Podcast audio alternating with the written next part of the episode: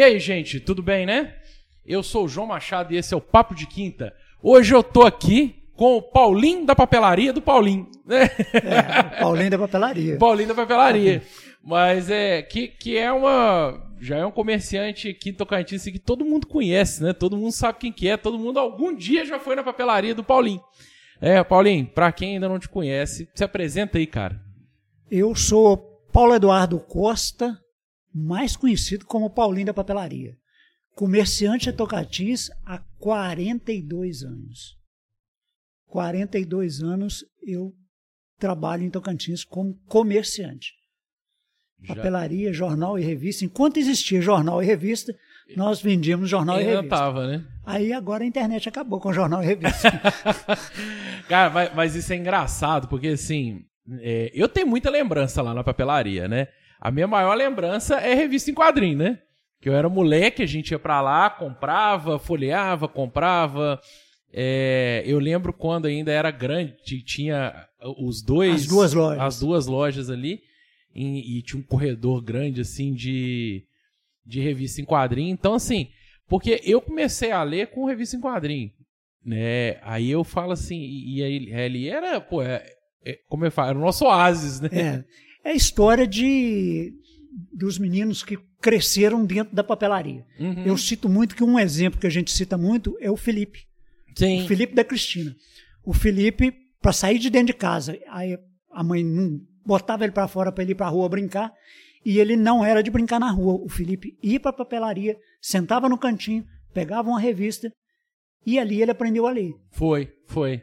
Ele aprendeu a ler quadrinho e o Felipe aprendeu a falar em japonês, lendo mangá. mangá. Ele aprendeu no que o mangá traz, a escrito em japonês e escrito em português, a tradução. E o Felipe aprendeu. Aprendeu os candis, os, Kanji, tudo. tudo.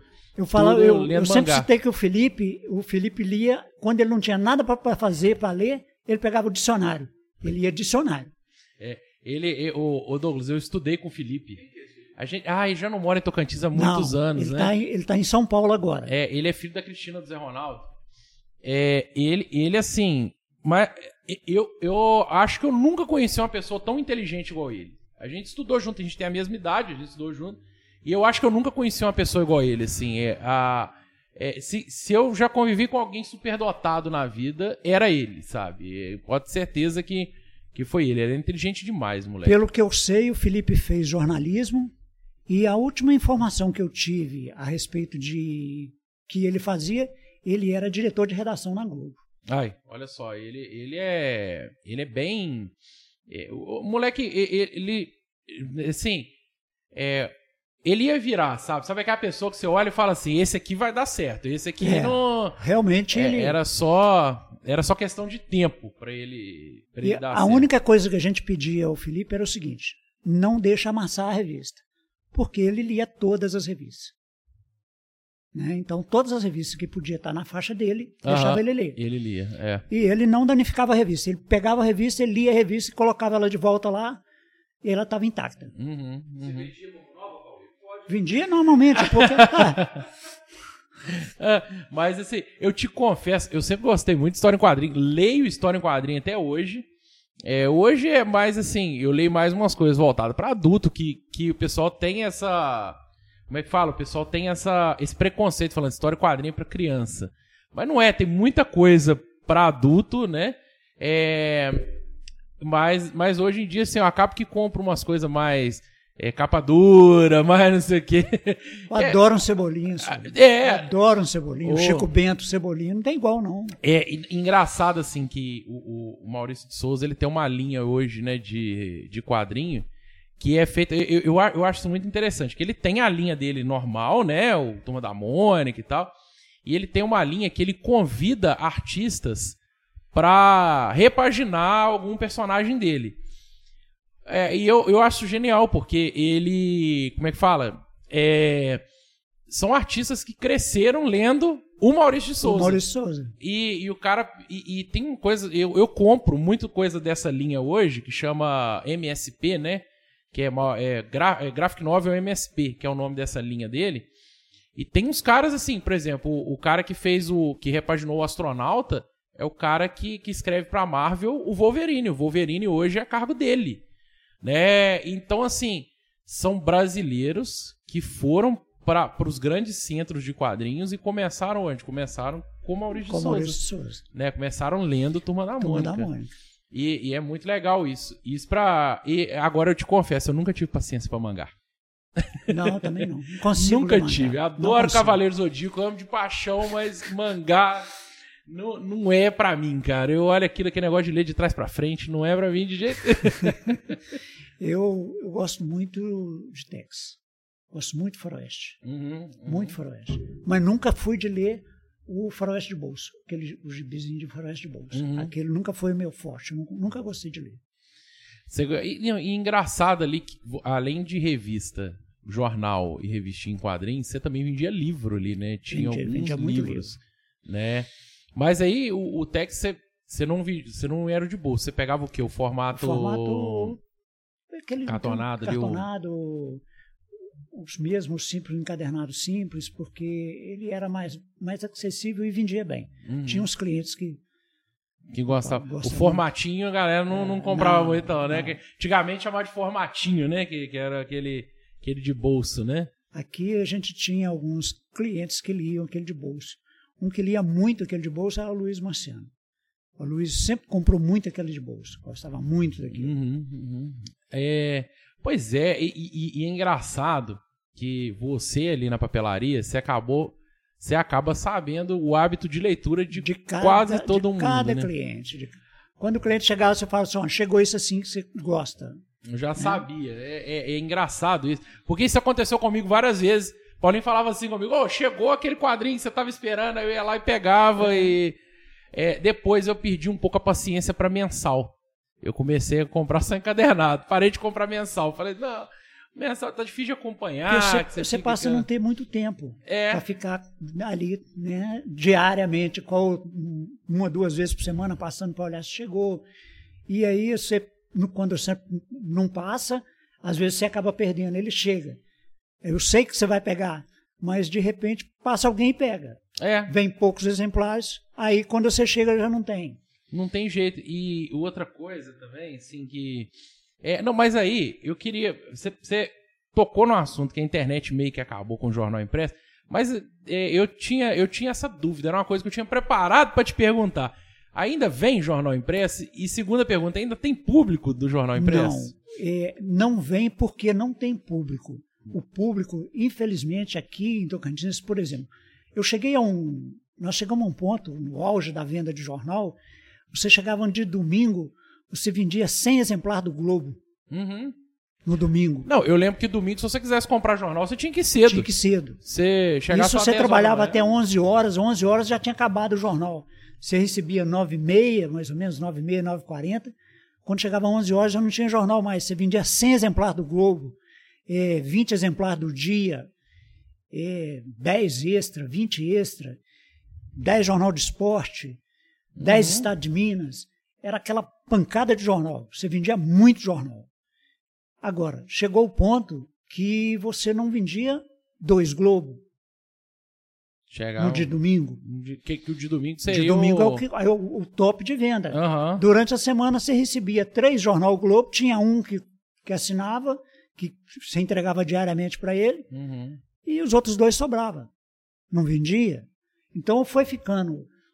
que Existe um, um frete, um frete irrisório que é pago para transporte desses jornais. Uhum. Mas existe. E ele ficou, a venda foi caindo tanto que não justificava o frete. Aham, Então eles começam a diminuir, diminuir e a cortar. Tanto é que os jornais de Minas saíam de Belo Horizonte num carro próprio.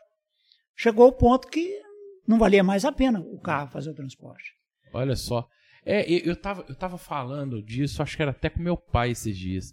Que a internet meio que matou a imprensa impressa por causa disso. Porque é, eu acho que as notícias ficaram muito imediatas, assim. Imediata. Porque, é, é, porque o jornal, o cara tinha que fazer aquele apanhado diário, aí e, tinha coisa. Eu, eu lembro que assim, é, é, eu go, esse assunto é um assunto que me interessa muito, porque assim, eu falo que eu sou engenheiro por acidente. Porque o meu sonho sempre foi ser jornalista. E sempre foi ser jornalista de jornal impresso.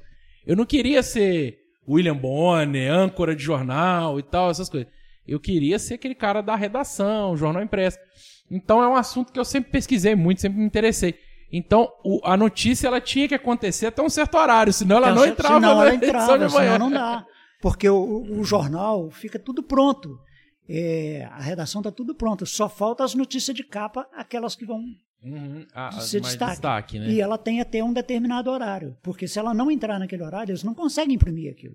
Porque o jornal, quando chega meia-noite, meia-noite e meia, ele está pronto. É, é, tem. Ele está pronto para que- poder sair e chegar nas cidades a tempo. É porque se você for pensar que a imprensa, a, a, a prensa né, do, do Globo era no Rio de Janeiro, ele precisava de chegar aqui em Tocantins é até, mais- é até fácil. Mas ele precisava de chegar no outro dia de manhã, por exemplo, no, sei lá, na Bahia. Na Bahia, em São Paulo. É, Ele tem que amanhecer. Na hora que o, que o cara abre seis e meia da manhã, que ele levanta a porta da banca, o jornal tem que estar na porta dele. tem que estar lá. Porque é aí que ele vende o jornal.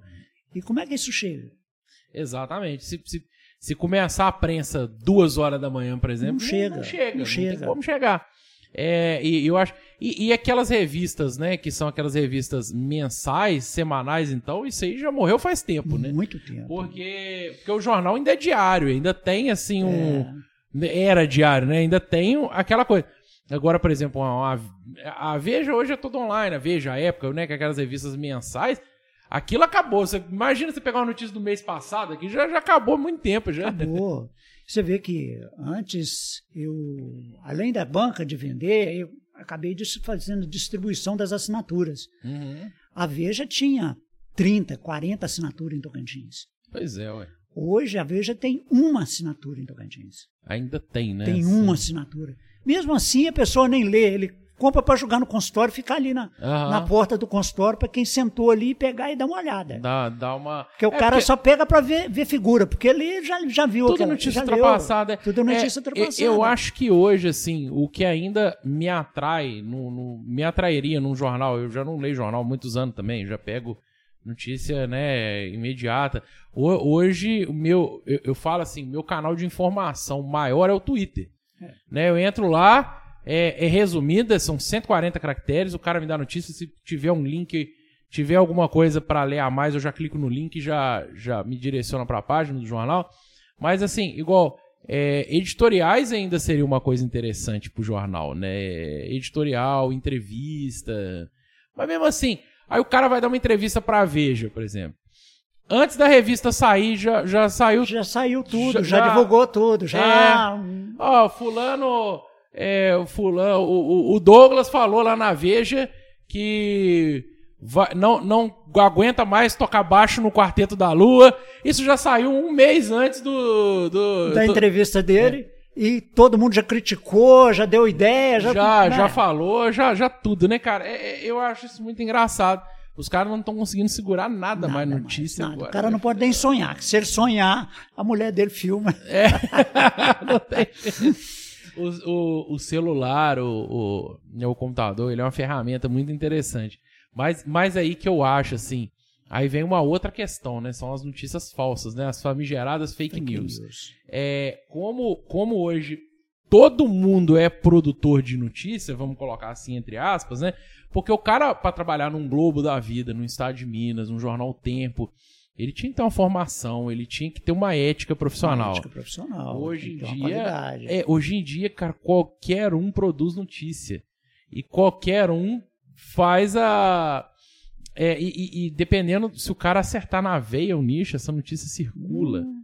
E E é, ele faz sucesso. é, pois é. E, e assim, por mais que a notícia. Cara, não, porque a gente tinha umas notícias falsas, umas fake news antigamente, que eram umas clássicas, né? Que era a história do, do álbum de figurinha que vinha com, com LSD. tinha, tinha umas notícias falsas, assim, né? Mas isso aí era uma. Né, que, que perdurava anos. Não, olha, não, não compre o álbum da Copa do Mundo de. não sei, porque a figurinha, você encosta nela, Encosta você fica nela, viciado viciado, na hora. Mas hoje em dia não, cara, é uma chuva de notícia falsa. Falsa, coisa que- horrorosa. que é, que é loucura, né, cara? E a outra coisa, álbum de figurinha ainda vende, porque a última Copa foi uma loucura o álbum de figurinha, Foi, né? mas, não, mas tornou aquele negócio, o, a, o sistema do transporte e da divulgação Ficou caro. Ficou caro. É, caras. Você vê, você vê, não é caso da nossa praça de Tocantins, que é pequena. Você vê o bar. Uhum. O bar tem mais de 100 mil habitantes. Sim. O bar tinha uma banca de revista que distribuía para a região toda. Hoje a banca de revista de Ubá, o distribuidor se resumiu numa banquinha lá do lado da rodoviária. É. É. Acabou. É tudo que ele tem. E, e os meninos de Ubá, o Luizinho, eu comecei a trabalhar com o pai dele, Uhum. o seu, o seu Mário. Uhum. O Mário, ele era, ele buscava, na- no princípio ele buscava aquilo lá na estação, os jornais, a revista, para distribuir Pra distribuir. né? O, e o Mário, ele exigia da gente até a forma de colocar a revista na caixa para devolver. Olha Se não só. fosse naquela posição, ele não aceitava. Era rigoroso. E a gente trabalhou muito. Trabalhou muito, vendia muito. E quando começou a mudar, eu falei com os meninos, falei com o Luizinho, Luizinho, vocês têm que mudar. Está na hora de vocês mudar. Tem que mudar porque vocês não vão sobreviver. E eles não tiveram coragem de mudar. Infelizmente, eles não tiveram coragem. Morro de pena deles. Morro de Uhum. pena, É, porque... foi um cara que. que é, é, é- é um negócio que Ele- passou de pai pra filho, É, né? E eles não acreditaram que ia, ia haver essa mudança que, que ia houve. haver essa mudança. É, porque é, foi. é, Assim, a tecnologia, às vezes, ela traz umas mudanças muito abruptas. Assim, o negócio é de um jeito, você. pá. Eu, eu- outra coisa que eu comentei, que eu tava comentando com meu pai esses dias também, é assim, a minha geração, né, que eu sou de 85, mas assim, vamos pôr assim, uma geração que nasceu ali na década de 70, meio de 70, até final de 80, vamos pôr aí um- uns 10 anos aí de. de, de é, é, uns 10 anos ali, uma geração que nasceu de 75 a 89 ali, talvez pegue o meu irmão ali, a minha esposa que é de 90 e tal. Ela viu um modelo de negócio nascer, ter o seu auge, decadência, Decadência e e morte, morte. que foi a que foi a locadora de vídeo. É. Porque a locadora. É, a locadora de vídeo, assim, o cara que, que montou ali uma locadora de vídeo, final da década de 70. Na década de 80, ele arrebentou, ele ganhou dinheiro demais. 90, ele ganhou dinheiro demais. Quando entrou 2000, ele começou a cair. 2010 já não existia, não existia mais. mais. Então, é, é, mas essa foi uma mudança que você pode até considerar abrupta. Durou 30 anos, 40 anos, esse modelo de negócio. Agora, jornal não. O jornal, ele foi acabando. Ele não acabou de uma não, vez. ele começou, ele começou a diminuir, ele foi diminuindo, ele foi ficando sem leitor, porque nem todo mundo aderiu ao jornal, jornal online Sim, imediato. Sim, sim. né? Eu falo que um dos grandes tristezas que eu tenho do jornal ter praticamente sumido e acabado é o Ivan. O Ivan era um leitor de todo dia. O Ivan, O I- o Ivan Rocha. da, máquina, da fábrica de macarrão. O Ivan descia, saía de casa, ia lá, sentava Eu lembro muito e lia Ivan para ler o jornal. O Juninho passou a comprar o jornal, o Globo para eles, comprava o Globo para a Imaculada. Uhum, Quem lia, mas a Imaculada não lia, quem lia era o Zé Rocha. uhum. E o Ivan falou assim: não, o Zé Rocha só leu o jornal de hoje amanhã. Ele não leu hoje, não, só lê amanhã. Se você levar lá hoje, ele fica lá em cima da mesa. Ele É não pega mesmo? nele, Ele- não. ele pegava- Ele só lê amanhã. Aí o Ivan lia o jornal. Ele, pega, ele, ele ia lá buscar o Globo e pegava os outros jornais. O Ivan lia, pass- dava uma passada em cada jornal. Engraçado, uma coisa que eu lembro muito lá da papelaria também, era o pessoal na porta, Porta, lendo. lendo. Era, é- era engraçado isso, Douglas. O cara não ia lá só comprar o jornal, não. Não. Tinha esse movimento tinha que do sentar cara. ali. É, da, daquela primeira leitura, ele fazia na banca, ele fazia na- lá na papelaria. Aí, aí ali já vi um comentário, pô, você viu aqui? Olha aqui, o, o fulano fez isso e tal, e o Flamengo ganhou de 2 a 1 lá aqui, não sei o quê. Então, assim, é, ainda tinha isso ainda. A papelaria não era só um lugar de venda, era um lugar de, de encontro também, né? O pessoal se É, encontrava lá. é, né? hoje, hoje, por exemplo, eu às vezes encontro com o senhor Sozé, um, um senhor, senhorzinho de idade que estava sempre lá. Ele hoje, o Sozé, praticamente não está saindo de casa. Ele mora lá no Vale do Ouro. Aí, às vezes, toda vez que eu vou pro lado do Vale do Ouro, eu paro lá na porta da casa dele. Ó, você tem que ir na rua. O que, que eu vou fazer? Não tem jornal mais? É. Eu ia lá para ler o jornal. Eu- ele vinha para buscar um jornal de 50 centavos, Aham. Sentava ali, dava uma olhada nos outros jornais, com os outros ali, batia papo, pegava o jornalzinho dele, botava debaixo do braço e ia embora. Ia embora. Quer dizer, ele vinha para bater o papo. E, pois é, aí, aí me, me ocorreu uma outra coisa aqui. Você acha também que esse monte de jornal pinga-sangue que que 25 centavos, 25 50 centavos. centavos, Isso não ajudou um pouco também a acelerar não, as não, coisas, é não? porque esse jornal, a notícia dele era muito curtinha. Aham. E o mais desse jornal era propaganda. Sim. E ele sim. era um jornal assim, que a pessoa ia pegar aquele jornal, interessante. Eu tinha uns dois ou três que ia lá, ele só comprava o jornal pela estampa da mulher que tinha vindo seminua no jornal. é, é. Dependendo da mulher que estava seminua, ele levava. Dependendo do que estava, É. não levava não. Porque era, porque era assim. É, eu, eu lembro muito desse jornal que era assim. é, eu acho que assim, nós não temos audiência suficiente pra ser processado por ninguém. Por ninguém. Então, mas era aquele super notícia, É. aqueles- eu chamo de jornal Pinga Sangue. Super, última hora. É, porque era assim, eu lembro direitinho o formato da capa dele, que era uma tragédia, era homem mata mulher com 54 facadas. E embaixo, assim, era uma mulher pelada. Uma mulher pelada. É. É, Era o jornal, assim. O jornal. Era, era um, um negócio grande, uma manchete grande de alguém que matou E alguém. aí ele tinha ali dentro, ali dentro ele tinha umas duas ou três folhas de só, só comercial, Uhum. só né, o, o- o comercial, aquele que gera o dinheiro para o jornal. E o restante era ali, era noticiazinha, na prefeitura de tal lugar, a prefeitura de tal lugar, acidente com carro em tal lugar assim, assim alguma coisa que eles pegavam. O Pega- jornal mesmo não tinha praticamente nada, mas era aquele jornal que É, porque girava. eu lembro, assim, de, de comprar o Globo no auge do Globo. Não, não sei se foi auge, né? Porque eu peguei década de 90, ainda tinha muito Globo. Que era um jornal parrudão, assim. Parrudão, tinha, é. tinha caderno de esporte, caderno de cultura, que era o segundo caderno, né? Que tinha. Eu lembro, o Paulinho, olha só. Eu sempre fui muito. Eu, eu gost, sempre gostei muito de cinema. E eu lembro que todas as minhas férias de julho, eu viajava com meu pai para Belo Horizonte. Ele ia trabalho, eu ia junto com ele ali. Eu, eu, eu tinha, eu tenho muito essa lembrança. E uma das coisas que a gente fazia era, quando chegava no hotel depois do, do trabalho dele, né? A gente, a gente abria o jornal pra ver qual filme que tava passando em qual cinema. Qual cinema para poder Pra ir poder ir lá falar assim: ah, pô, vamos ver filme tal aqui, ó, tá passando num cinema, cinema aqui perto do tal. hotel. Vamos lá assistir. Outra coisa que acabou também, cinema de rua. Acabou, agora é só shopping. Né? Mas é, mas eu acho isso muito engraçado e assim, você que como como é, sempre foi o dono da papelaria e a banca de jornal de Tocantins, você deve ter visto também esse modelo de, de negócio o auge e acompanhado a decadência, decadência toda todinha, dele todinha. né, de é, e, e- e é engraçado porque eu lembro assim, eu, lembro muito disso, o pessoal indo lá pra ler o jornal, pra comprar e ler lá na porta.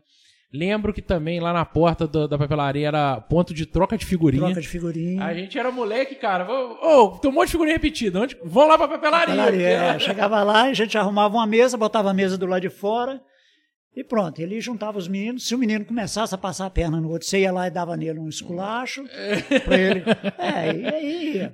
Eu, eu lembro que era ponto de troca de figurinha também. Eu, eu tenho quatro figurinhas do Ronaldo e não tem nenhuma do, do Cafu. Vão lá na papelaria, a gente acha alguém que tem lá, cara. E o, a banca de revista é um negócio interessante. Eu, eu sempre gostei, eu sempre comprei desde menino. Eu comprava muita revista do Soabílio. Uhum.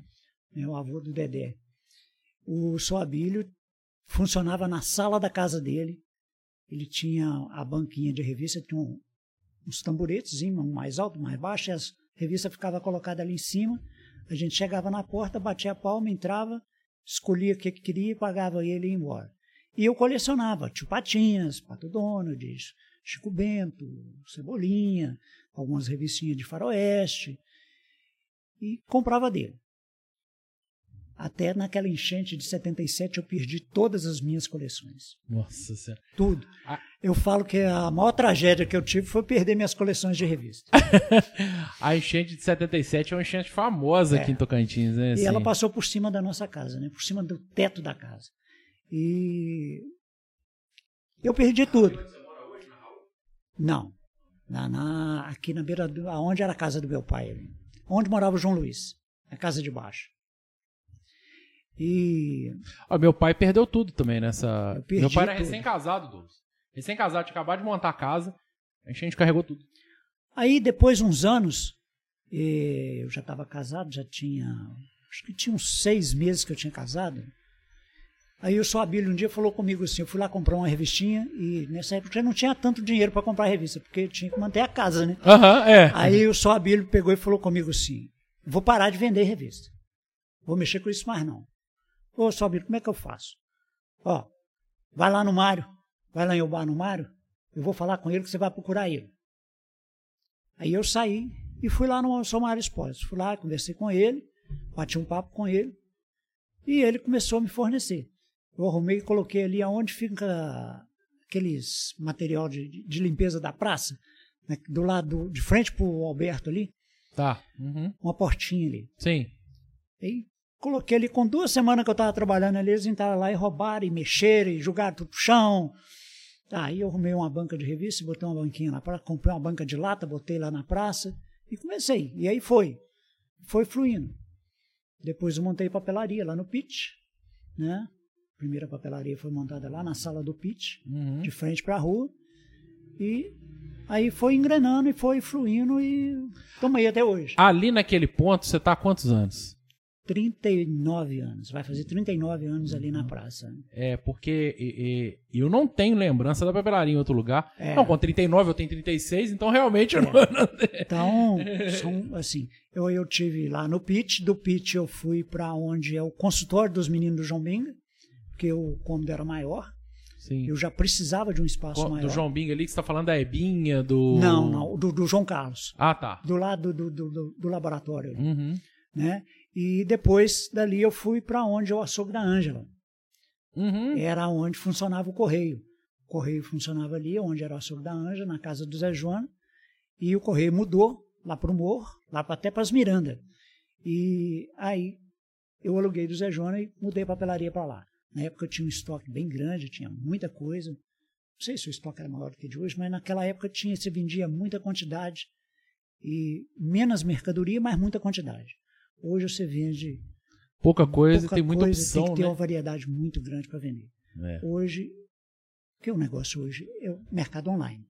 Não adianta querer porque é o mercado online. Não, e você meio que migrou para esse mercado online porque você faz É, entrega, porque né? eu- da- Quando eu fui trabalhar com a empresa de ônibus, eu fiquei 17 anos trabalhando com a empresa de ônibus fora da loja.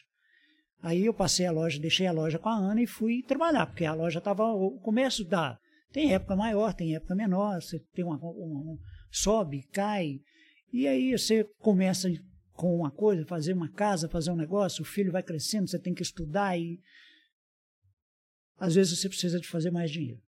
E eu fiquei fora 17 anos trabalhando. Nesse período foi onde os meninos estudaram. E eu e a Ana trabalhando, e a gente, um fazia um pouco para um lado, um pouco para o outro. Né? E aí fluiu e eu fui vendo que tinha as entregas aqui, tinha um menino que entregava, o delay entregava, o outro entregava, era uma reclamação, era outra. E o menino um dia ele achava que hoje ele não ia trabalhar. Aí quando a empresa de ônibus também foi uma coisa que teve lá em cima e depois deu, Deu uma, uma caída, né? então, quando começou a cair, eu não era funcionário de empresa de ônibus. Eu prestava serviço. Prestava serviço, era É, terceirizado. terceirizado. Tanto é que eu fui o primeiro terceirizado da, das, da- das salutares, da empresa unida. Aham. Eu fui o primeiro terceirizado deles. Eu inaugurei a terceirização deles. Uhum. E era um, negócio que no princípio começou a dar dinheiro, mas depois eu, eu tinha muito trabalho, precisava de muita gente para trabalhar. Tinha uma despesa muito grande, eu cheguei a ter 10 funcionários. Então você tem uma despesa muito grande. Eu tinha carro trabalhando, eu tinha funcionário, tinha motorista, tinha... então era muita coisa. Aí de repente eu comecei a ver que o dinheirinho que eu estava juntando, ele começou, cada mês que passava ele diminuía. Falei, opa, eu tenho que repensar isso aqui tem que repensar, porque eu falei, tá na hora de eu pular fora. Aí eu pulei fora, foi até interessante que eu falei com a Ana assim, ó, eu- ó, vou parar. Ah, mas o que, que você vai fazer? Eu falei, vou ficar à toa. Você vai ficar à toa? Eu falei, não, eu trabalho para você, ué. É, Eu falei, vou trabalhar para você, ué. Ah, mas como é que você vai trabalhar para mim? Eu falei, a loja não é sua? É, você falou que a loja era minha. Eu falei, então, eu vou trabalhar para você. é. Você é seu funcionário. Que você quiser que faça, eu faço. Aí uma das coisas, falou, você podia fazer essas entregas, porque eu não aguento mais eles reclamar de entrega. Aí eu comecei a fazer Já era central, já era lá as Já era entregas. lá. Ah, tá. Ah, por causa da banca de revista. Sim. Né? Eles E- aproveitavam a logística da É, banca. e no e- princípio, no princípio, o distribuidor dos produtos de internet era o distribuidor de revista, Aham. porque ele já tinha logística da distribuição de revista. E a Total, Interessante, é. a Total é uma empresa do Grupo Abril. Ah, tá. Entendi. Entendeu? Entendi. Então- Agora fa- faz muito Faz sentido. muito sentido. Faz muito sentido, porque é, ele já tinha a logística, a logística de, entregar entrega de revista. revista. Aí então, o cara só migrou. só migrou.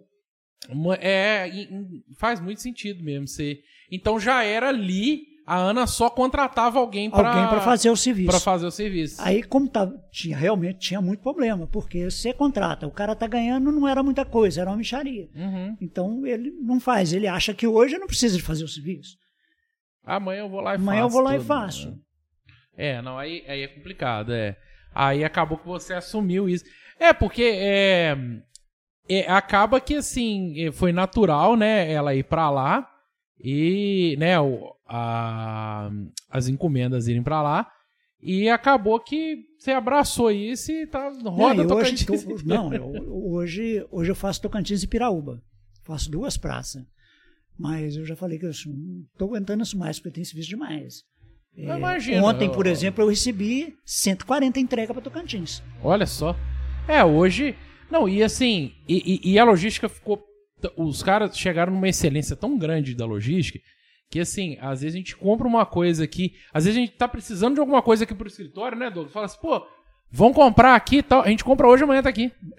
É, é um, dois dias. É. Está- o Mercado Livre está entregando com um, dois dias. É, e nós tá- estamos caminhando. A Total também está caminhando para isso. Pra isso, Pra um, entregar. dois dias. Olha só. Né? É, tá, tá muito. Eles estão falando em montar em Viçosa, um, querer um galpão grande em Viçosa para ter o, o estoque regulador, que eles chamam. Né? Sim. Aqui, você compra esse copo aqui e vendeu 10 dúzias, está vendendo 10 dúzias por mês.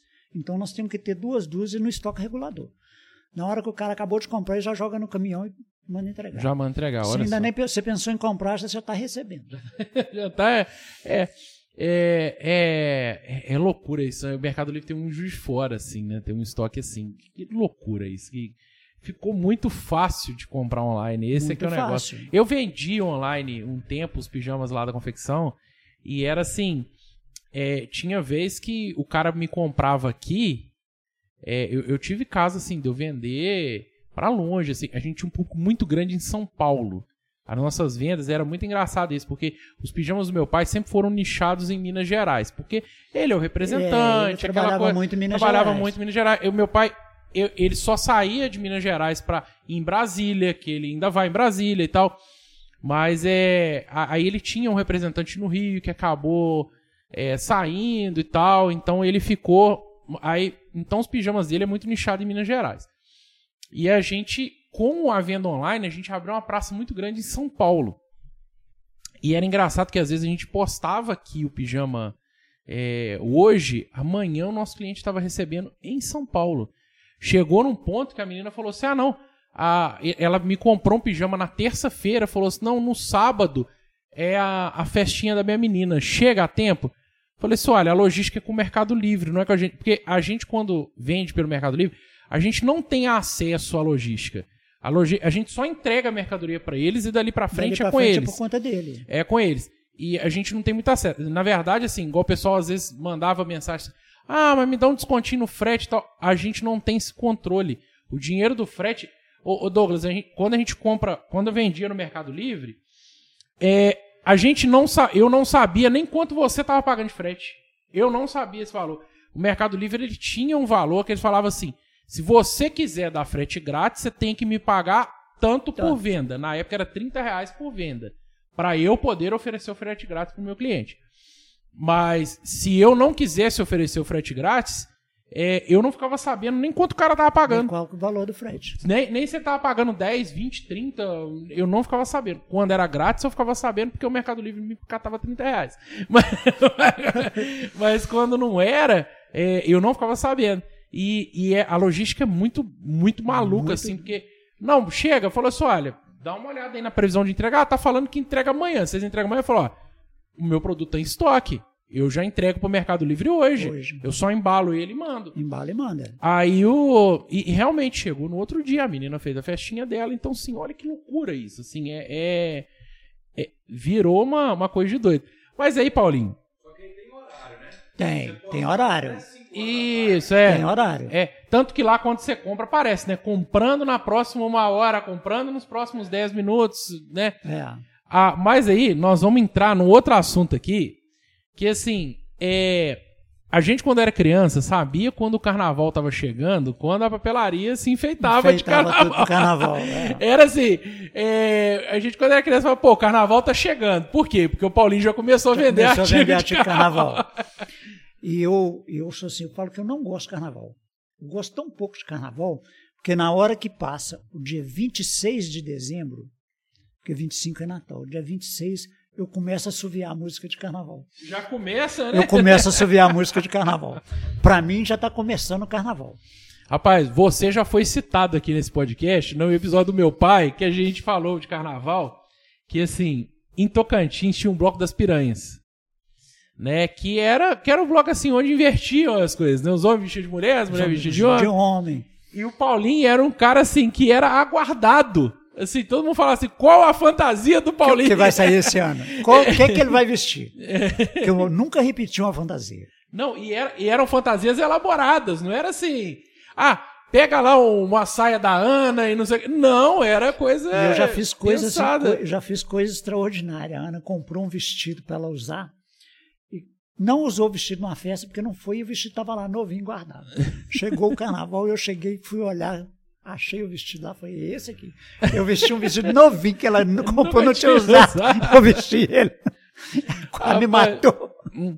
É, não, eu, eu lembro, eu lembro de você saindo de geisha uma vez. E, é, de geisha foi elaboradíssimo. Eu assim, fiquei quase três horas sentado para eles me maquiarem. foi- Nossa senhora. É uma paciência que eu nunca tive. Foi, eu, eu lembro, eu lembro assim, que era, era uma coisa aguardada. O pessoal falava assim, de que o Paulinho vai sair esse ano? E vou te falar, hein? E andar de tamanco. A rua inteira, na cidade inteira, não é Não brincadeira. é. Era, e, e da, e da minha idade, o pessoal também esperava muito o Augusto da Cornélio, É. porque vinha a tia dele de Belo Horizonte Fan- fa- pra fantasiar ele, pra maquiar ele. Vi- Vinha só pra isso. A mulher vinha Belo Horizonte pra colocar ele pra sair. Não, Não tinha, não. premiação, não. Fazia porque, porque gostava, era pra Sabe, brincar. o bom, eu, eu chegava na porta da rua lá em casa e o pessoal tava descendo pra rua. E eu tô lá na porta da rua, chegava a olhar na porta da rua, aí você via assim, tinha um na janela ali, tinha um outro do lado de fora, encostado do lado de fora. Aí você escutava, os, ah, lá, vai sair não, Aloy. Não mudou nada até agora. tava esperando eu fantasiar e descer, sair. Porque eu saía de dentro de casa, numa boa. Geralmente saía eu e o, e o Eduardo, ou eu e os colegas do Eduardo, e o Cacá atrás de mim me imitando. o Cacá nunca fantasiou, mas andava, se eu botasse o pé ali, ele botava o pé atrás. Mas é- é- era muito engraçado, assim, porque tinha isso mesmo, o pessoal esperava. Falava Esperava. Assim, vamos, é, e, e o carnaval, cara, foi uma época assim. é, eu não sei, eu, eu- há, muito tempo atrás, assim, eu tava conversando com o Garcia, a gente, é, a gente tava assim, falou, pô, a gente fazia o carnaval de Tocantins acontecer. É ele lá com a turma do Cumbaia, eu com a minha turma aqui, a gente foi. é, a gente fazia o carnaval acontecer. E, e hoje parece que essa molecada não quer, velho. Não, o que, que acontece? Hoje eu acho assim, o, o pessoal acha que o- a obrigação do carnaval é o poder público. E julgou o carnaval para o poder público. O poder público, por sua vez, ele acha que se ele contratar uma banda de axé e botar a banda de axé para tocar lá, tá pronto o carnaval. Uhum. Que o carnaval é isso. E não é. O carnaval é uma festa popular. O carnaval. Gente, eu comecei meus primeiros carnavais aqui em Tocantins. Eu mudei para Tocantins, eu tinha 10 anos. Meus primeiros carnavais eram atrás da escola de samba do Santa Cruz. Para mim ficar ali pertinho da bateria, pertinho do pessoal, eu carregava um embornal com a garrafa de cachaça pro vizinho para acompanhar de perto. E ali, daí uns dois anos, eu estava dançando junto com, com, com as passistas. É, é. Você entendeu? Então, o, carnaval é isso, o carnaval é a participação do povo. Eu, É. O meu sonho é ver as escolas de samba voltar a desfilar em Tocantins. Voltar ao Santa Né? Cruz, O Santa. Cruz. O ano passado eu pelejei com o pessoal do Santa Cruz. Nós queríamos, inclusive conversei com a sua mãe muito sobre isso, que eu, sua mãe já vestimos muito de sujo, Sim. vestimos muito de Zé Pereira. Nossa, minha mãe, eu antes tenho muita dia, lembrança antes disso. de começar o carnaval, a gente vestia de Zé Pereira, saía na rua, corria atrás de menino com um pedaço de pau na mão. Não era pra bater no menino. Não era só pra bater, fazer- não, era só pra pra fazer correr correr. Só fazer correr. Eu lembro muito disso, assim, que a minha mãe vestia e era engraçado que não dava pra saber quem era minha mãe.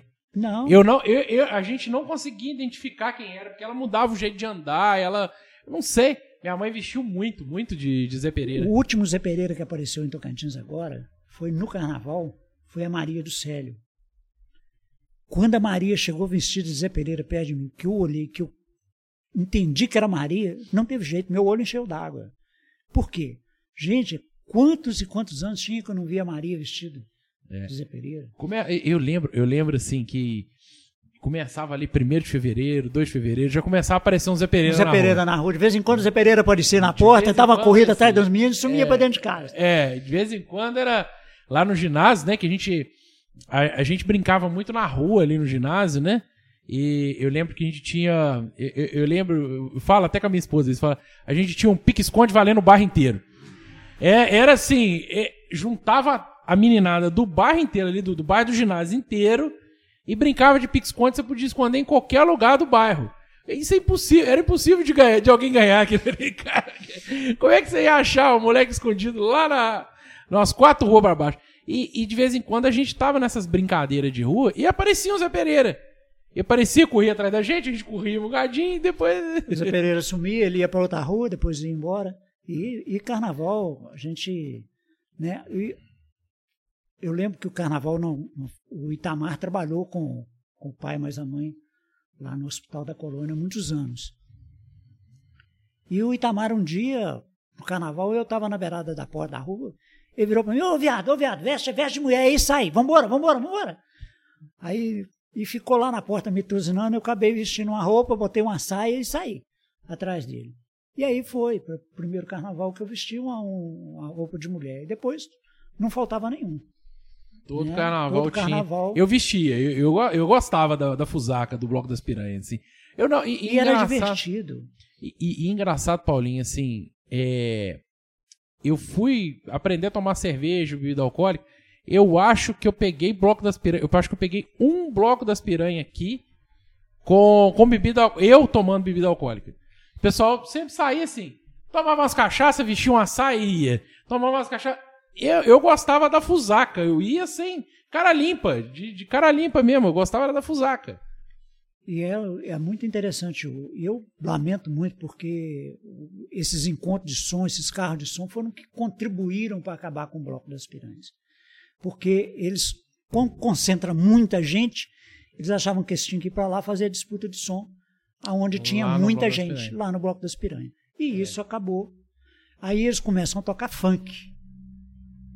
Nada contra funk, mas carnaval é música de carnaval. Carnaval é carnaval. É, aí, é, enfim, é, o, o- carnaval também, assim, eu lamento muito o carnaval Tocantins ter acabado, porque eu conto isso para as pessoas. Tem muita gente mais nova que não acredita que Tocantins tinha um carnaval e um Nossa, carnaval bom, assim, vinha todo mundo da região pra cá, né? A região em peso, ó, tem que ter uma foto que vez ou outra aparece no Facebook ali, daquela região da praça ali lotada num dia de bloco das piranhas, assim, parece que pegaram uma foto meio que de cima. É, e o Carnaval Tocantins era bom, assim, era... Eu lembro que a gente tinha... Pô, eu era moleque, Douglas, eu era moleque, assim, de 16, 17 anos, ficava até 5 horas da manhã na rua, sabe, no Carnaval, e não tinha problema, e tava não, tudo não tinha certo. problema nenhum, não. Sabe? Você tinha, você, no final da noite, às vezes tinha uma confusãozinha pra lá. Ah, uma mas briga, sempre, briga de tonto briga de sempre tonto, existiu. Isso, tá- isso não tem jeito. É, Briga de tonto sempre existiu. É. Não tem jeito, não. Mas assim, aí depois. Eu lembro que o último carnaval que eu passei em Tocantins foi um tiroteio danado. Aí o pessoal. não, e, e foi- nós já tivemos aqui desfile de três escolas de samba desfilando. né? Eu falo que eu já fiz a proeza de desfilar em três escolas de samba. Eu saí primeiro na escola de samba do Fizim, que era a primeira escola que ia desfilar. A segunda escola que desfilou foi os, os índios. Eu estava com fantasia uhum. no índio, desfilei com fantasia nos índios. Aí, logo depois, ia desfilar a grama. E eu estava ajudando os meninos, da, os passistas, os menininhos passistas pequenos, a sambar, ensinando eles a sambar. E desfilando junto com eles. E aí, quando chegou no meio da avenida, no rumo da central informática ali, começou a chover. Começou a chover, os meninos iam correr. Eu falei, não, não, vamos dançar na chuva. Vamos dançar na chuva. O bom mesmo é dançar na chuva. E os meninos empolgaram com dançar na chuva e o povo não saiu da beirada da rua. O povo ficou na chuva vendo os meninos sambar e a escola desfilar. E a escola, nós viemos até cá em cima na avenida e dançando. Eu não sei, eu não sei, não sei como é que eu não desmaiei, porque o tanto que eu dancei com aqueles meninos, o tanto que eu corri, o tanto que eu pulei, né? E eu já não era novo mais. ah, mas, mas carnaval tem dessas coisas. Tem dessas carnaval coisas. tem dessas coisas. Eu lembro, assim, lembro vagamente, né, do Santa Cruz, do, do Índios. Meu pai foi vida inteira do Santa Cruz, né? Meu pai, minha mãe. É, ele até teve uma passagem, uma breve passagem no Índios, né? Nos Índios, né? Mas, mas ele sempre foi ali mais do Santa Cruz, né? Sempre foi do. É, é, é impressionante. O carnaval em Tocantins ele tem muita história, assim, desde o Desde quando começou, a gente fez. O, tanto que o podcast do meu pai ele é praticamente dedicado ao carnaval. Ao carnaval não é... é... Eu ouvi, ele falou mais de carnaval. Eu, o meu sonho era que o pessoal do Santa Cruz pegasse aquela quadra que está ali, primeiro cedesse aquilo ali para o pessoal do Toque na Lata. Para que eles reunissem, que eles ensaiassem ali e que a gente montasse ali uma escola de bateria, uhum. uma escola de carnaval. Porque o, o Santa Cruz ainda tem muito material, né? Tem de... material, e esse material vai acabando com o tempo. É. Né? E que o pessoal aprendesse, que surgisse gente nova para poder cuidar de carnaval. Porque o carnaval dá dinheiro. Ele dá dinheiro para todo mundo. Sim, sim, Não é precisar daquele dinheiro que vai cair da prefeitura ali. Não, não é não. Não, é, é negócio. É carnaval. negócio, é uma renda. É renda, dá, dá dinheiro para trabalhar o ano inteiro. A costureira que trabalha para o carnaval, ela fatura. Sim. Ô, ô Paulinho, é, eu, eu tenho um amigo de Ubá que ele é jornalista de carnaval no Rio. Ele, ele, é, ele é contratado de um site lá e tal que faz cobertura de carnaval. A gente conversando, ele falou assim: a gente conversando sobre o negócio carnaval, o negócio financeiro carnaval. Aí ele falando comigo, que eu falei, cara, o, o Eduardo Paes, ele tá com muita pressa para fazer um carnaval no Rio, né? por causa da pandemia, ele já anunciou que vai ter, ele tá, ele tá correndo atrás de muita coisa para viabilizar um carnaval no Rio e tal. Fizeram, né, fora de época agora. Aí ele falou assim: "João, deixa eu te falar uma coisa. O carnaval no Rio, ele gera o lucro de uma Copa do Mundo. Olha que loucura. Ele falou assim: o Rio arrecada uma Copa do Mundo por, por ano, por ano no carnaval. No carnaval. Então, assim, é lógico que o cara tá doido para fazer. Tá doido pra fazer porque é desde o vendedor de cerveja ambulante, ambulante até os grandes hotéis, hotéis, o dono do Copacabana tudo, Palace e tudo. tudo. Todo mundo ganha dinheiro com carnaval no Rio. Todo mundo gera, todo, todo mundo, mundo faz fatura, um dinheiro. Todo mundo trabalha, todo mundo fatura. E, e você imagina assim, igual aqui em Tocantins, quando o carnaval era muito bom, né? Quando o carnaval tinha, quando tinha carnaval, tinha vamos carnaval, pôr assim, né? É. É, você ele faturava vendendo fantasia, muito, enfeite. Tá? Você vendia muito. Insumo, né? Sim. É, pô, serpentina, confete, aquelas espuminhas de spray. É, e aí eu vendo, o bar vende mais, o supermercado Isso. vende mais porque vem gente pra casa do outro. Eu vou pro carnaval, eu vou passar é, o carnaval na sua casa. O tinha, supermercado vende mais. Todo mundo vende mais. Tinha muito isso, assim, o cara de Ubar, ele não, não tinha carnaval em Ubar. Então o cara vinha pra cá. Ele não ia ficar pegando rodovia, indo e voltando tonto. Ligava para um amigo lá em casa mesmo. Vou dormir, vou ficar na sua casa. amigo de bar, falava assim, oh, vou dormir na sua casa e tal. Aí ia para casa, você tinha que aumentar o almoço. Aumentar o almoço, você café da manhã. Então, e, e aí vai. E, e, e é, todo mundo fatura. Começou-se. É, assim, o podcast aqui, a política, a gente até deixa do lado de fora, né? A gente deixa aqui do lado de fora. Mas tem coisa que não tem muito como falar começou-se uma onda conservadora tão grande que os caras perderam a mão. O conservadorismo, assim, alguma coisa, beleza, mas os caras perderam a mão. Então, onde que eu quero chegar? Começaram a demonizar o carnaval. Ah, o carnaval é uma festa de putaria, é. o carnaval é uma festa de cachaça. Cara, carnaval é negócio. É, é, é dinheiro girando. Dinheiro, dinheiro. Dinheiro girando. Cara... Carnaval é o São João na Bahia. O que, que é o São João na Bahia? Sim. A Bahia chegou o mês de junho, eles começam no São João. E- O São João é uma renda extraordinária. Sim. E eu te falo assim, é engraçado isso, porque eles associam muito carnaval com Bahia também. Não, é lá Não. o forte lá é o São João. Lá é o São João. Eu, porque eu conheço, eu trabalho muito no interior da Bahia, né? Eu nu- nunca fui no litoral, não conheço nada do litoral baiano. Mas no interior eu conheço bastante. E, e lá era impressionante. O pessoal falava era do São João mesmo. É São João. Falava assim, não, aqui, ó. Ah, no carnaval. Carnaval é. é- era duas, três cidades. Lá, lá nos interior, na- no nicho ali que eu frequento, que eu frequento ali de cidade, que é umas 20 cidades do interior, é, tinha uma ou duas que tinha carnaval. Mas o São João, meu amigo, o bicho pegava. São João é todo mundo. Pega, o São João todo mundo. E é fantasia. Gente, eu estava vendo umas fantasias de São João agora, esses dias. Mas que coisa maravilhosa. É. Maravilhosa. É, é fantasia de desfile. Por falar em Sim. desfile de carnaval, que você me perguntou de carnaval. Eu, o meu sonho era o carnaval do Rio de Janeiro. Uhum. O meu sonho era. Você chegou aí? para- Eu desfilei na, na escola de samba que eu sempre gostei, que eu sempre acompanhei. Eu, enquanto eu não entrei na Marquesa de Sapucaí para desfilar, eu não sosseguei. Não existe nada igual. É, é. Não existe sensação Qual, melhor. qual foi a escola que você desfilou? Mangueira, Na estação Mangueira. primeira de Mangueira. É a Mangueira? Não é a mais existe- emblemática, né? Não existe sensação. Olha, o corpo começa a arrupiar.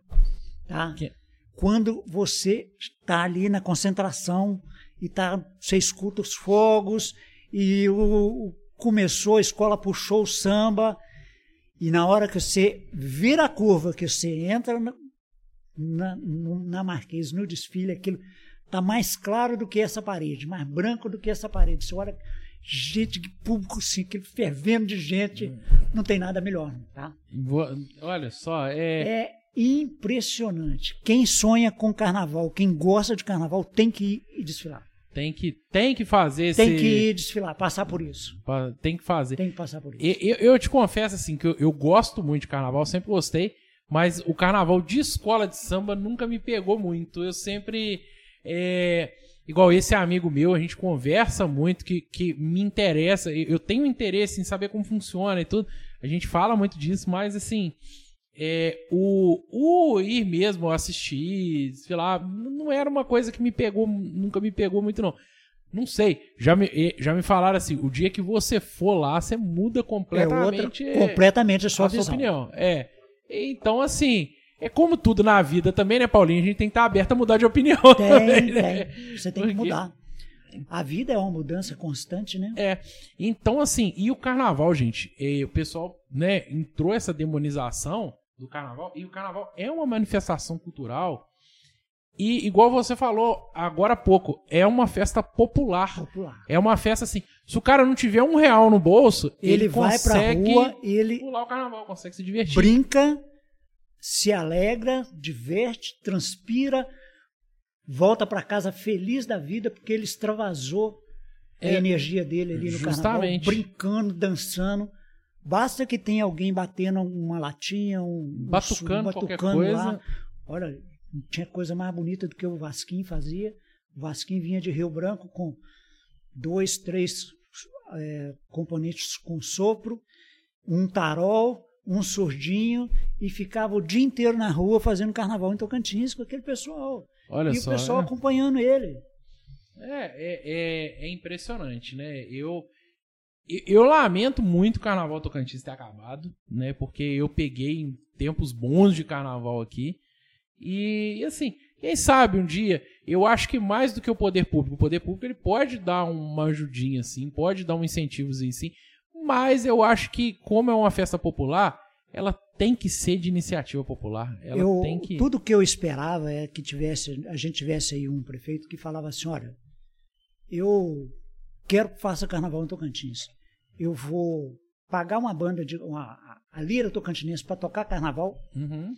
Eu vou pagar, eles querem, vamos botar eles querem 10 mil reais para tocar o carnaval. Então tá, vou pagar 10 mil reais para eles tocarem carnaval. Eles vão tocar todos os dias, todos os dias de carnaval. Vão fazer matinê para as crianças, principalmente o matinê Sim. que para incutir na criança o, o- o carnaval e as escolas têm autonomia para sair, para desfilar, vou, vou dar segurança, vou botar segurança. Não precisa mais do que isso. Isso é o suficiente. Sim, porque. Eu... Somos é, nós que fazemos carnaval. É, é justamente. O, o, o, Douglas, na época do bloco de carnaval, né, que eu te falo assim, que a, a minha época ainda pegou o começo do carro de som, né?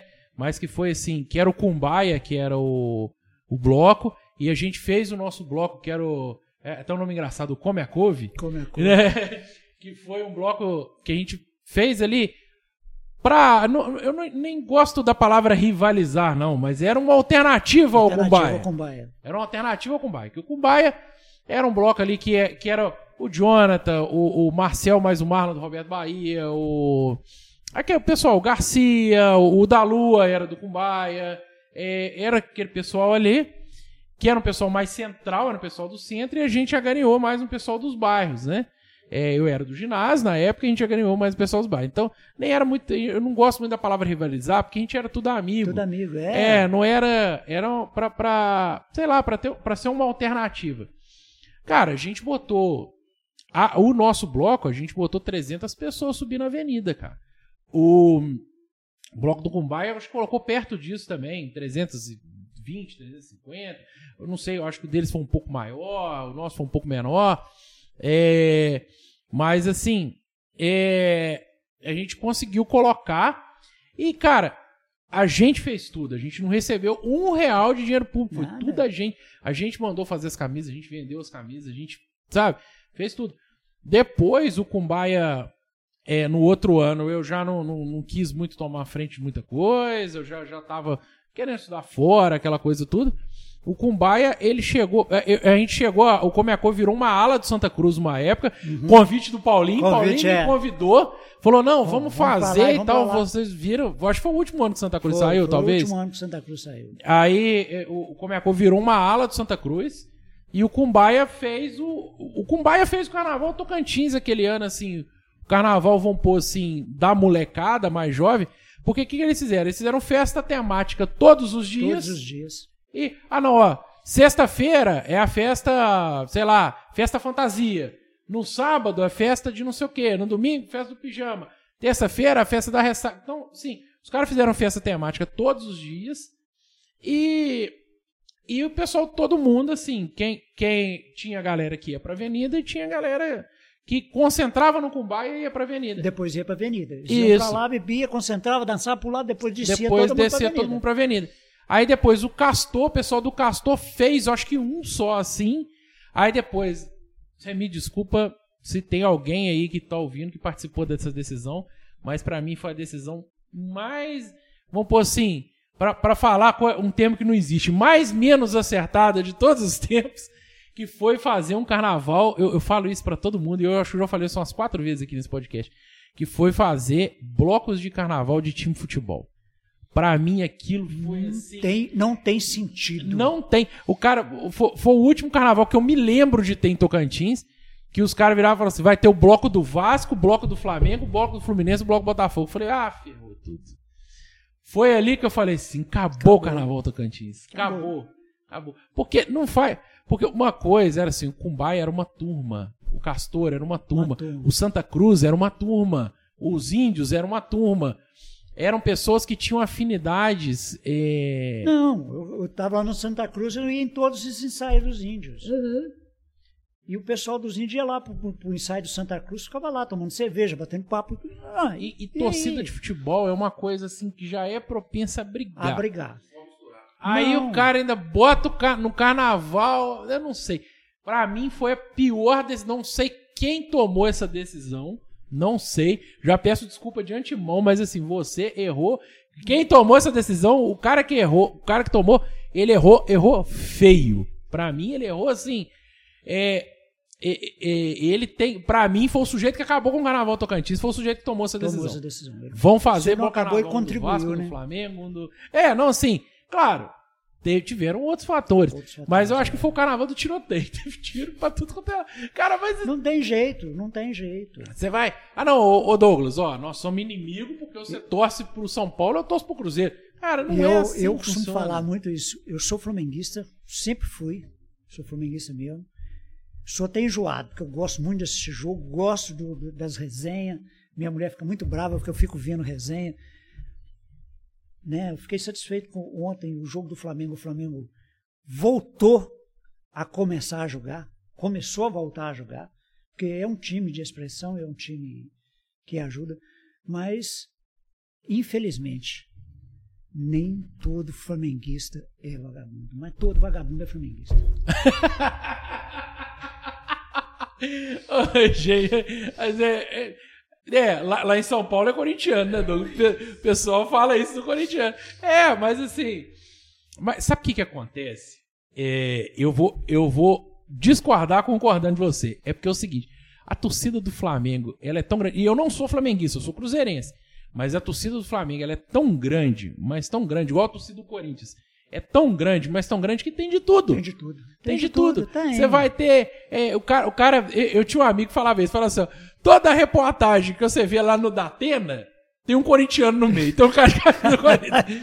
E toda, toda reportagem que você vê aqui no, Rio, na, no Rio de Janeiro tem, tem um Flamengo. Mas não é, cara. É porque so, em São Paulo, se você junta um grupo de 10 pessoas, você tem pelo menos um corintiano. Você tem pelo menos um. um quando não é 3, 4, 5, quando não é 5, 6. É. Igual quando você, você trata com o futebol do Rio também, com o futebol carioca, é se você juntar. Coisa. Você juntar três, quatro pessoas, você tem pelo menos um flamenguista. Um flamenguista então, assim, porque a torcida dos caras é grande. grande demais, é grande, grande é demais. muita gente. Então acontece que. é, não é. O pessoal fala assim, ah, porque é torcida de favelado, torcida de. Não, não é, porque é uma torcida muito grande, então é. tem de tudo, não tem, tem jeito. Tudo. É. Paulinho, nós já batemos aqui uma hora de papo. Olha, eu, eu falo assim que aqui o tempo voa, mas que, o tempo voa. Então, assim, nós já vamos pro, pro finalmente. É, eu nem vou falar assim, Paulinho, o que, que você pretende pra frente? Que você já falou que o seu sonho é ver a escola de samba voltar a desfilar. Meu sonho é ver carnaval voltar. Voltar, é, voltar a desfilar. Mas assim, Paulinho, pessoa física, né? Ainda tem algum que, objetivo Olha, pra frente? O que, que você pensa Pessoa física, eu, eu, eu tinha um propósito comigo que eu falei que eu ia trabalhar durante 50 anos. Eu já bati isso, que eu comecei a trabalhar para fora, para os outros, com 12 anos de idade. Hoje, eu estou com 64. Então já bateu. Eu já bati, eu estou com 52 anos trabalhando, eu nunca fiquei parado graças a Deus, na minha vida, eu nunca fiquei parado, sempre trabalhei. Trabalhei de empregado muito tempo, depois eu fui trabalhar para minha conta própria. Mas eu tenho algumas coisas, por exemplo, um sonho meu é ver essa margem do rio Paropeba dentro da cidade. Primeiro, a despoluição, tirar o esgoto dele. Isso uhum. é um uhum. sonho que eu quero, ainda, acredito que eu ainda vou ver. E essa margem do rio Paropeba todinha arborizada. Sim. O que foi feito em Ponte Nova, aquele gramado, aquela beirada. Outro dia eu convenci o Luiz do Laurelino que o, o serviço que o NEM fez foi muito bom uhum. e que poderia ser melhorado. Porque, por exemplo, toda essa área onde tem aquela areia, está lá na beirada do rio. Ô Luiz, pega a máquina reto da prefeitura, junta essa areia, tira ela 30 centímetros acima do nível da água. Não mexe no nível da água. Deixa a água passar, tira ela 30 centímetros, tira a areia, rampa ela, faz ela rampada bonitinha, porque não, aí se o rio encher muito, tem onde encher de água. Sim. Não tem esse barrancão, tem, esse monte a... de terra. Aí mostrei pelo outro dia, um dia desse parado, falou, tá vendo, Luiz, olha, a máquina da prefeitura vem limpar aqui, a primeira coisa que o patrulheiro faz é empurrar para dentro do rio. Olha o tanto de lixo que ele já empurrou aqui, nesse lugar.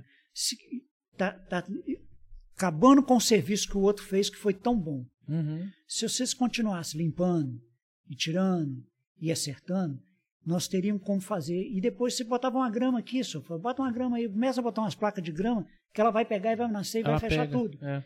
Né? E nós vamos ter um, um leito do rio bonito dentro da cidade. Aí você planta um pé de manga, você planta um pé de conde, e ele vai crescer aí, vai dar fruta para os meninos, para os passarinhos, uhum. né? E nós vamos ter uma margem dentro da cidade bonita, e não um depósito de lixo. Sim. Né? Que Sim. hoje é um depósito de lixo. É, é.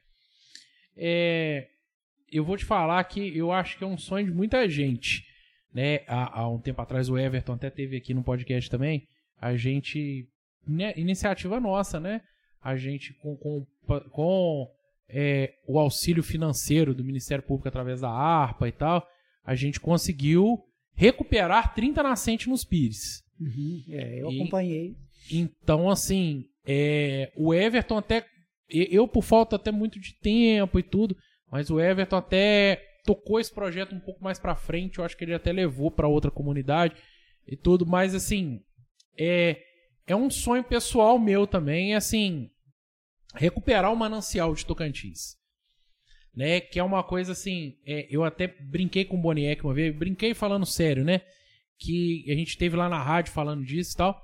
E eu falei assim, que, que eu acho que é uma troca, né? Porque assim, é... eu, eu estudei, fiz meu ensino médio em escola particular, mas eu fiz meu ensino superior em escola pública. Então eu acho que nada mais justo do que eu pegar esse dinheiro que foi investido em mim e devolver de alguma forma. De alguma forma. É, né? Que foi o que a gente fez, né? Que a gente começou a fazer com essa questão da nascentes lá nos Pires. Que ah, muita gente pergunta assim, mas por que vocês começaram nos Pires? Porque foi uma coisa assim de, de logística. O Everton mora lá, ele tem um acesso com o pessoal, ele tinha um. Já tinha uma conversa iniciada, então foi natural de começar ali. De começar ali. Mas é, é, é um, é um sonho que eu tenho de colocar esse projeto, não desses 30 virar 60, virar 90, virar 120, que é colocar também ali na fazer esse trabalho no Beija-Flor, no Santa Isabel, nos Mendes, todos, em todos né? chegar nas outras comunidades, outras comunidades, e recuperar o manancial de Tocantins, porque e, e passa muito por isso. Se você arboriza é, o que a gente no, no, o jargão nosso aqui da consultoria ambiental, é a APP, a área de preservação permanente, que são as margens dos rios. Se a gente, se a gente consegue é, arborizar, se a gente consegue recuperar ali, aí, cê, aí é outra cidade, é outra, outra qualidade. Outra qualidade de vida. É, outra qualidade, é outra qualidade de vida. De vida. E, e, vou te falar que é um movimento que não pode demorar para acontecer. Não, eu acho que está demorando demais. É, exatamente. Eu, há dois anos atrás, eu propus lá no Rotary que a gente fizesse isso nas escolas uhum. começasse esse trabalho nas escolas. Sim. Né? Começar a convencer as crianças da necessidade de Sim. preservar. Começar ali na base. Na base. Eu acho que essa molecada que tá vindo agora, eu acompanho muito assim, que eu tenho sobrinha que tem 13 anos, 9 anos, 5 anos. Eu acho que essa molecada tá entendendo melhor isso. Ainda tá longe do ideal, Paulinho. Ainda tá assim. Você falar assim, ah, já tá bom? Não, ainda não, não tá. tá não. Mas eu acho que essa molecada ela tem uma consciência maior do que eu tive, do que você teve, do que muita gente teve, né? É... Porque você ainda pegou uma geração que ainda, olha, a gente precisa de plantar, a gente precisa. A minha geração foi destrutiva, total. O meio ambiente não pode atrapalhar o, o progresso. Né? A minha geração, ou, ou uma anterior, era assim: é, ah, eu preciso montar uma fábrica aqui, eu tenho uma floresta, derruba a floresta. E aproveita, e aproveita a lenha, a lenha pra, pra, é, e aproveita a madeira na construção, né? É, a sua geração ainda não tinha muito isso, a minha teve, e a, eu acho que a geração de agora, que tá chegando agora, tá entendendo, entendendo isso melhor. que é o contrário, que tem é, que, que eles tem que reverter. Têm que, tem que reverter. A, a, gente precisa. Eu sou uma pessoa assim, é, meu cargo-chefe mineração. É, mineração é uma coisa que, que é altamente poluente. Né? Mas, assim, a gente hoje consegue mecanismos para mitigar isso, para chegar e, e, chegar e falar assim: olha, é, beleza, a gente precisa do minério, a gente precisa, a gente precisa do minério para sobreviver. A nossa vida depende de mineração. Tu com tudo. O cara que fala assim, eu detesto mineração, ele tem que se fechar numa caverna e, e, e ali, porque a nossa vida toda hoje, tudo hoje é mineração. Se você anda de carro hoje é graças à mineração. Se você mora numa casa hoje de alvenaria, é graças à mineração. Então tudo a mineração, ela, tudo ela tem influência. Só que hoje a gente consegue é, ter mecanismos ambientais para diminuir um pouco o impacto. Vou falar que acabar não acaba não, não, não. mas mas tem que para a gente conseguir diminuir, para a gente conseguir é, basta querer fazer. Basta a vontade, a vontade do, de fazer. Da vontade de fazer. é, o minerador hoje ele tem um- uma lei que está no pé dele que ele tem que fazer, ou então ele. É, ou ele tá lascado. Mas o poder público, é, a partir do momento que o poder público ele, ele entender que, que o prefeito aqui de Tocantins, seja ele o Sila, seja ele o NEM, seja ele quem for, Quem prefeito? é, a partir do momento que ele entender que o maior legado que ele pode deixar é uma cidade bonita, é uma cidade limpa, é uma cidade né, agradável de se viver, a partir do momento que ele começar a entender isso, aí a nossa política muda. Muda. Aí, aí você vai ver que. que... Porque é terrível, tá? Nós já tivemos caso um tempo atrás, eu e a Ana, na, na minha cozinha, você vê o leito do rio lá de lá. Aí a gente começou a ver uma pessoa que todo dia ele passava de manhã, parava o carro de si e jogava a sacola de lixo dentro do rio. Nossa. Todo dia ele fazia o mesmo processo, todo dia. Nós temos que tentar mudar isso. Uma pessoa boa, uma pessoa. Então, o que, que nós vamos fazer? Falar com ele? Difícil. Falar para os outros? Pior. Mas aí, numa oportunidade, nós estávamos numa reunião, um punhado de gente, aí eu dei uma dica. É duro, é triste se ver a pessoa parar e jogar o lixo dentro do rio. E essa pessoa estava na reunião. Quer dizer, nós falamos. Fala de um jeito sutil, mas De um falou. jeito que falou. É. E aí, naquele dia seguinte ele não foi, no outro dia ele foi, mas depois ele não voltou mais. Quer dizer, Tocou ele de alguma forma. ele pode até ter arrumado um outro lugar para julgar, mas eu acredito que ele parou. Porque é é duro, porque é muito mais prático se você segurar o lixo na sua casa e botar no caminhão de lixo do que você jogar no fácil. rio, que você está matando a vida que está no rio. Não, e gente, é, é, vamos combinar. O caminhão de lixo hoje em Tocantins funciona muito bem, né? É. Poderia, ser, poderia ser até melhor. Pode, é, mas. até melhor, mas já está funcionando muito. É, funciona funciona muito. bem. Ô, ô, Paulinho, tem recolhimento de lixo feriado aqui. É, está funcionando muito. Entendeu? Então, assim, é, é, hoje tá funcionando muito bem. não Muito tem bem, por que é. o cara jogar o Não lixo. tem no- porquê, não tem porquê. Se ele, se ele não passa todo dia na sua porta, pelo menos dia sim, dia não, ele É, passa. ué. Segura, segura Não um dia no outro, você já Não joga lá na, coloca na rua e ele recolhe. Paulinho, mas com isso, né, com, com esse papo, quase com um desabafo meu aqui ambiental, né? Não, mas foi muito bom. Mas muito assim, a gente va- vamos encerrando, né, a- o nosso papo aqui. Eu queria te agradecer demais pelo, pelo tempo. Hoje é feriado, bom. Hoje né? é nós feriado, estamos- mas é um dia, um dia Nós estamos excelente, né? Eu- Não, o feriado é um dia ótimo. É, ótimo. pouco, pouco- é, é difícil, é difícil bater a agenda, né? Mas queria te agradecer demais por ter topado, ter vindo aqui. E o pessoal que tá aí, que nos assistiu até agora, é, deixa aí o gostei, o joinha, com- comenta, compartilha. Vamos espalhar a palavra no Papo de Quinta, que é, é um projeto para contar histórias de, de pessoas de Tocantins, né? Aí eu até brinquei com o Paulinho que antes da gente começar a gravar, falei, mas contar história de quem? De quem tem história. quem é tem só, história, é. só vir que a gente conta. E todo mundo tem. Todo mundo que viveu, que vive, tem. Tem história. Tem história. Exatamente. Paulinho, muito obrigado. Obrigado mesmo. Gente, muito obrigado para quem nos assistiu até aqui e até quinta que vem. E eu que agradeço vocês pela oportunidade. Muito obrigado. Valeu!